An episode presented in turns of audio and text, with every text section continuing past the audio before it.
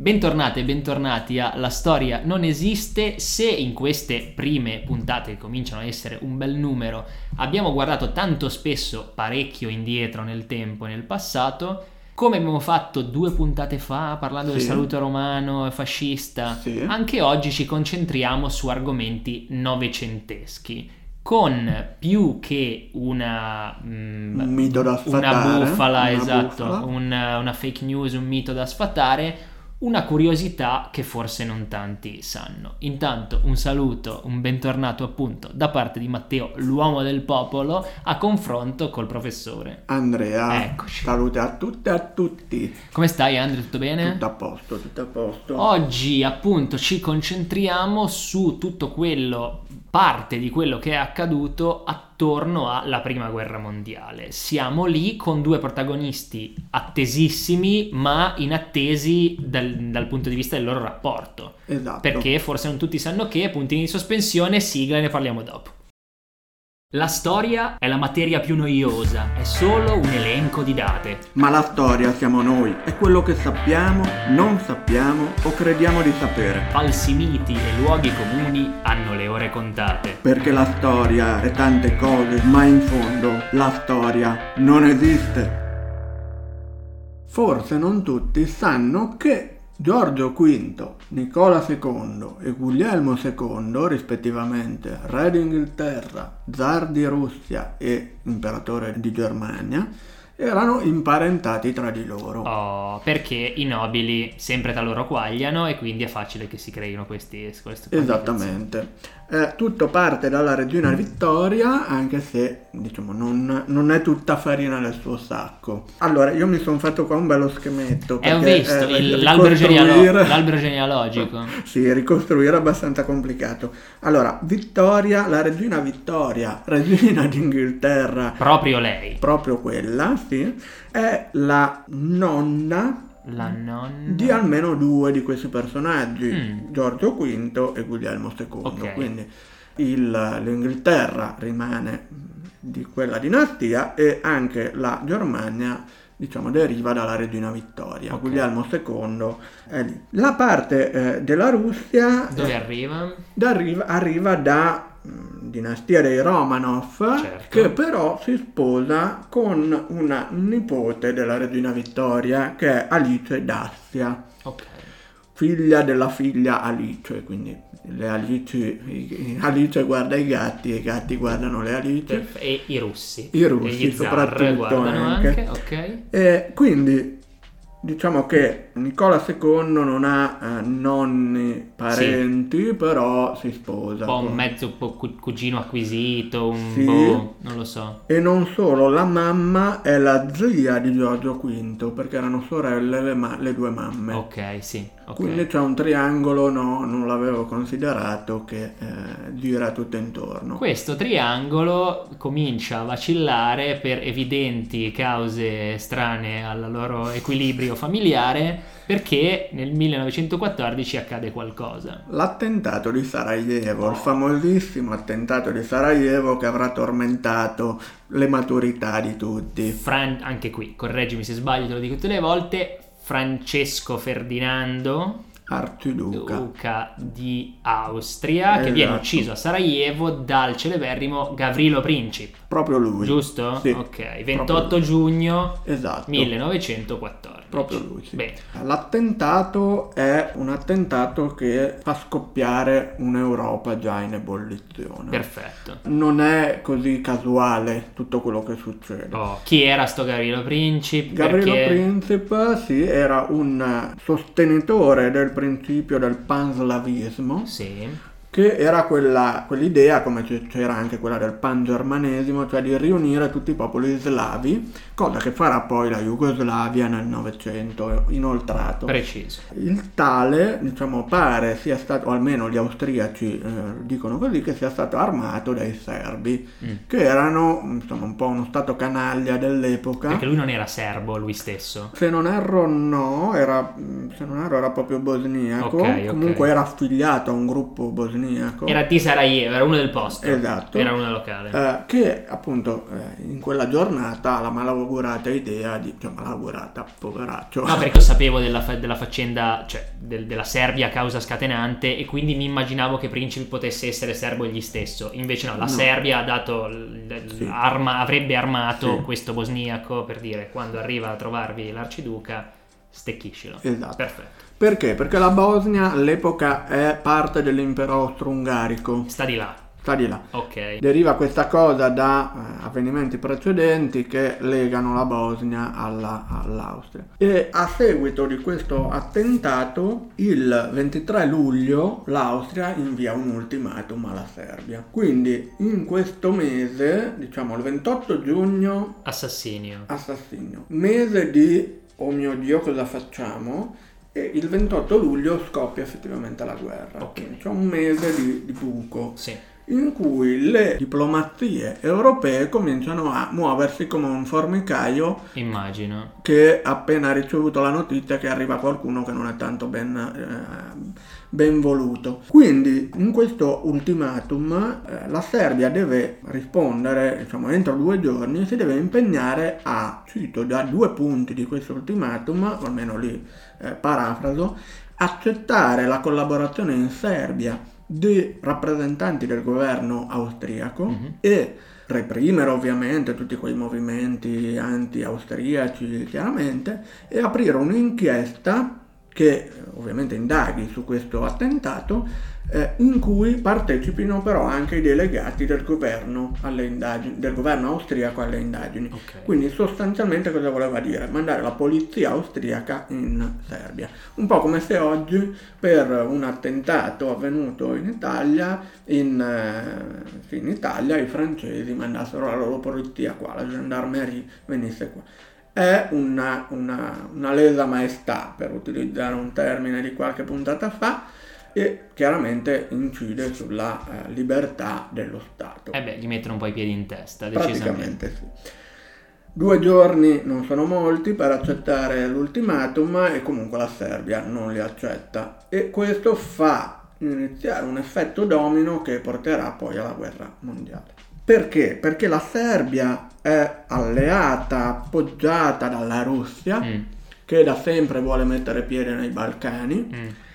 L'Austria è appoggiata dalla Germania, di cui Guglielmo II di sopra e di cui prima Nicola II in Russia dall'altra parte. Eh sì, li abbiamo già incontrati due su tre dei cuginetti. Esatto, il terzo se ne lava le mani. Eh beh, anche perché è da tutt'altra parte. È da quindi- tutt'altra parte. Ma anche perché nei primi giorni successivi all'attentato tutti parlano di guerra tra Austria e Serbia, Sì. ma è un per tutte le aristocrazie, perché di aristocrazia ancora parliamo in Certo. questi anni eh, europee, è un potenziale, una potenziale scaramuccia locale tra Sì. Austria e Serbia. Una guerretta civile. Sì, Così, tra loro. sì, una roba che se la aggiustano lì, una guerra regionale al massimo, Sì. ma finisce lì. E nessuno dà peso a questa cosa, salvo che poi le cose dilagano Mm. e quindi si arriverà alla terribile prima guerra mondiale. Certo, comunque l'impero austro-ungarico ai tempi un bordello, un casino, Sì. nel senso tante nazioni forzatamente messe assieme, cioè tu prima parlavi della Jugoslavia, ma già l'impero austro-ungarico doveva tenere assieme con lo scotch etnie diversi, popoli diversi, Esatto. nazionalismi diversi. Esatto. Quindi anche, eh, peraltro il sovrano è quello, la principessa Sissi, Ecco, eh, tanto vituperata eh, sostenitrice dei- degli italiani oltre che degli ungheresi, in realtà la principessa Sissi non gliene poteva fregare meno. certo. Forse un po' gli ungheresi li aveva appoggiati, ma gli italiani proprio non gliene fregava niente.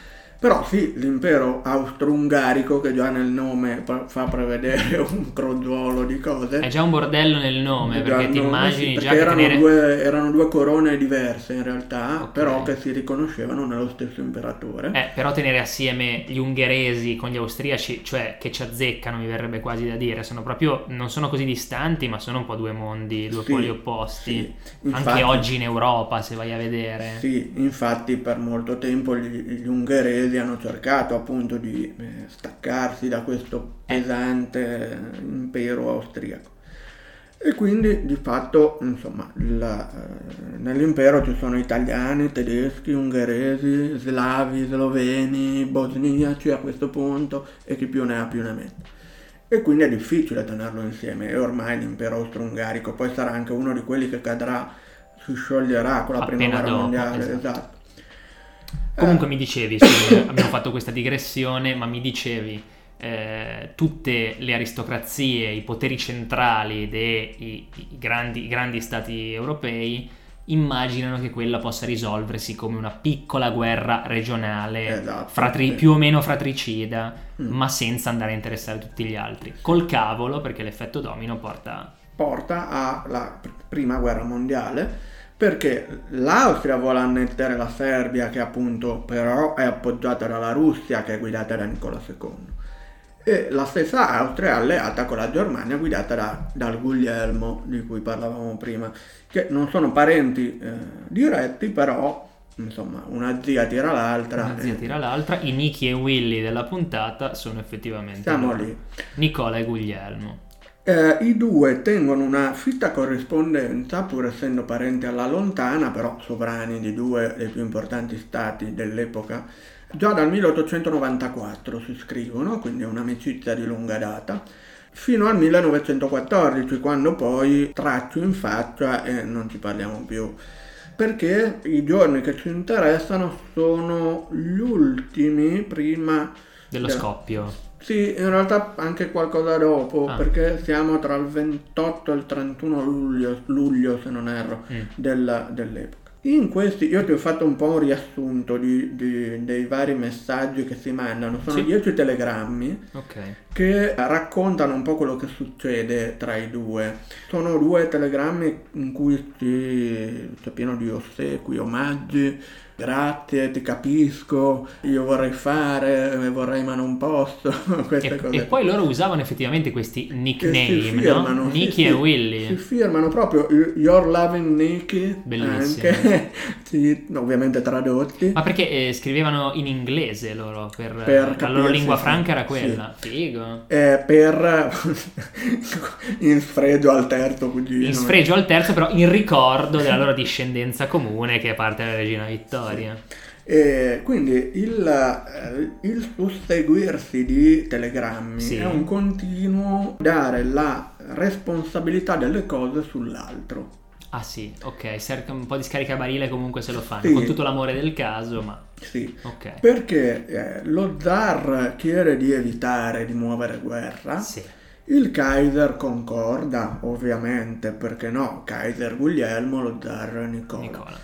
Il Kaiser si propone anche di eh, fare da mediatore tra l'Austria e la Serbia affinché non si arrivi effettivamente alla guerra tra i due, ok. perché altrimenti lo zar sarebbe costretto a intervenire a favore della Serbia in quanto alleata. E quindi c'è questo continuo scambio di messaggi in cui sempre di più uno dice sì ma sto mediando, l'altro dice eh sì però la mia opinione pubblica non è molto contenta che eh, i serbi subiscano questa cosa e allora sono costretto a... Quindi vedi un po' di mediare un po' di più. Certo. E l'altro dice sì sto mediando ma se tu nel frattempo mobiliti le truppe io non riesco a, a- a mediare come si deve e si va avanti così per due o tre giorni fino a che a un certo punto lo zar dice che è effettivamente anzi tecnicamente impossibile fermare la mobilitazione e ormai e quindi di fatto cominceranno gli stati. Non può fare altro che andare in soccorso della Serbia e quindi far scoppiare il patatrack. Esatto. Quindi tanti amorevoli, your affectionate, your lovely, loving, eh, eccetera, eccetera, però poi ce le diamo. Niente da fare. Niente da fare, neanche pare- la parentela ha salvato l'Europa. Quindi tutto questo però è, diciamo, è un racconto abbastanza leggero e divertente di una cosa che poi è stata tragica. Terribile. Terribile. Terribile anche da- eh, dal punto di vista del fatto che nessuno dal Parlamento inglese a quello italiano allo zar si rendeva conto a cosa si stava andando incontro. Cioè nessuno voleva la guerra, Mhm. ma tutti erano pronti a farla. Mhm. Perché in quel momento l'Europa era colei che dominava il mondo Sì. alla fine dell'imperialismo ottocentesco e quindi c'erano interessi in gioco sia coloniali sia in Europa perché questa piccola scaramuccia viene usata tra Austria e Serbia e viene usata come eh, scintilla per darsele contro tutti gli altri. Cioè a un certo punto perché la Germania ha dovuto dichiarare guerra alla Francia che non c'entrava niente. Con... Già che siamo qua abbiamo un po' di sassolini nella scarpa che cogliamo l'occasione per toglierci. In realtà tutto questo arriva da una, un'enorme costruzione molto ben rodata, cioè in Europa ci sono già due coalizioni, mm. che sono la L'alleanza, triplice intesa, la triplice alleanza, anche questo eh, mostro nero Incubo. di tutti gli studenti. e quindi diciamo la triplice intesa fanno parte chi? L'intesa erano Russia, eh, Francia e Inghilterra. Giusto, a cui poi si aggiungerà l'It- l'Italia. Sì. L'alleanza Germania, Austria e Italia esatto. stessa che poi come da tradizione ha una certa volta faccia. Esatto, chiaramente, no. la buona tradizione savoiarda. No. Quindi queste sono le due eh, divisioni sì. dell'Europa. Eh, allo stesso tempo da anni quando dico anni intendo anni, tutti gli stati d'Europa preparano piani di guerra, sì. come dice anche il nostro maggiore, fratello maggiore Barbero, preparano eh, piani di guerra che eh, sono preparati al dettaglio, al, al secondo quasi e quindi nessuno vuole la guerra, ma tutti sono pronti a farla. Mm, mm, mm, Questo significa che quando c'è la prima scintilla possibile parte tutto. L'escalation. Sì, è inevitabile. Quindi è una guerra che non viene prevista, è una guerra che forse veramente non viene voluta, ma nessuno impedisce, ma che nessuno impedisce. Anzi, ne approfittano probabilmente. Sì. E nessuno è pronto a questa guerra perché nessuno è, eh, si capacita di come le nuove tecnologie nate dall'epoca dell'imperialismo, del positivismo, della rivoluzione scientifica dell'Ottocento, industriale, certo. eccetera, possano effettivamente avere un, un, effetto. Quale effetto possono avere sulla, sulla guerra? Tutti i principali generali europei sono addestrati sulle tecniche di guerra ottocentesche. Certo con però l'utilizzo di armamenti nuovi, eh sì. che sono la mitragliatrice ad esempio. Un assalto all'arma bianca o col fucile in mano, poco importa, eh, tipico delle trincee tra una trincea e l'altra, significa una strage perché dall'altra parte c'è, c'è l'artiglieria che, che te li fa fuori tutti. Peraltro, ovviamente, anche motivo del cambio di generale in Italia da Cadorna a Diaz perché insomma le aveva perse tutte ma continuavano a tenerlo lì. Beh, sono situazioni che se vogliamo, allora questa del ci prepariamo per un mondo che non esiste più, sembra tante volte oggi il mondo della scuola, dell'università, del lavoro, che magari si forma su testi, conoscenze che però fanno parte di un sapere novecentesco, quando invece in realtà il mondo nel giro di vent'anni è cambiato da così a così. Invece la fase di stallo che descrivevi bene prima, in cui tutti si preparano ma nessuno si muove, tutti hanno i piani di battaglia ma nessuno li mette in atto, mi ricorda un po' una guerra fredda se vai a vedere, in cui mettiamo da parte le testate nucleari, abbiamo la bomba, abbiamo questo, abbiamo quest'altro c'è la possibilità che una scaramuccia faccia partire l'inferno, in quel caso non era successo, nel caso della guerra fredda, in questo parecchi anni sì. prima sì, e quindi sì. appunto è venuto fuori il disastro che tutti bene conosciamo.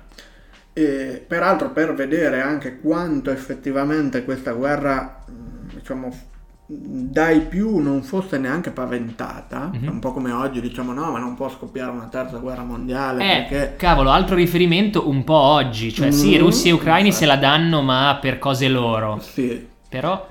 Però eh, un, un, editoriale del Times, quindi mm. non, giornale non da poco, del 1914, siamo in aprile per la precisione, mm-hmm. quindi poco prima di tutto quello che Molto succede, poco prima. Molto poco prima, recita che, un po' tagliando, un po' parafrasando, che ogni sovrano o capo di Stato sa che una guerra di uno schieramento contro l'altro sarebbe un'immensa calamità.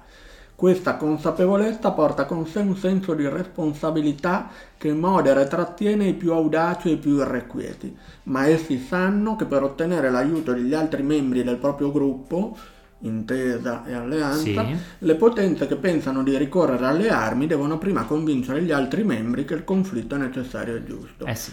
Cioè, i- gli stati dei due schieramenti commerciavano anche tra di loro, avevano legami politici, oltre a essere ovviamente alleati tra di loro, tra alleanze, tra intese.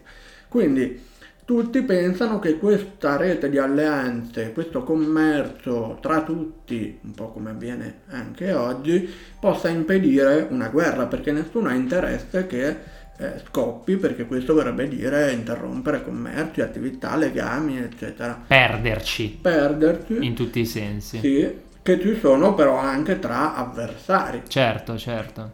In realtà tutto va a catafascio. Interessante, sì, con tanti rimandi ad altri periodi storici e anche alla, alla triste attualità. Io sogno che queste puntate i tuoi studenti e le tue studentesse pian piano le vadano ad ascoltare per poi sostenere le tue interrogazioni. E siccome la prima guerra mondiale è, immagino, il programma di quinta, Quinta, di passaggio Abbast- tosto, sì, abbastanza. Ce li vedo i sti ragazzi che vanno a cercarsi robe online, video su YouTube, dopo roba da scaricare, come era scuola.net, studenti, punto, tutte quelle, quelle cose lì che già utilizzavamo noi ai tempi, agli albori, figurati oggi.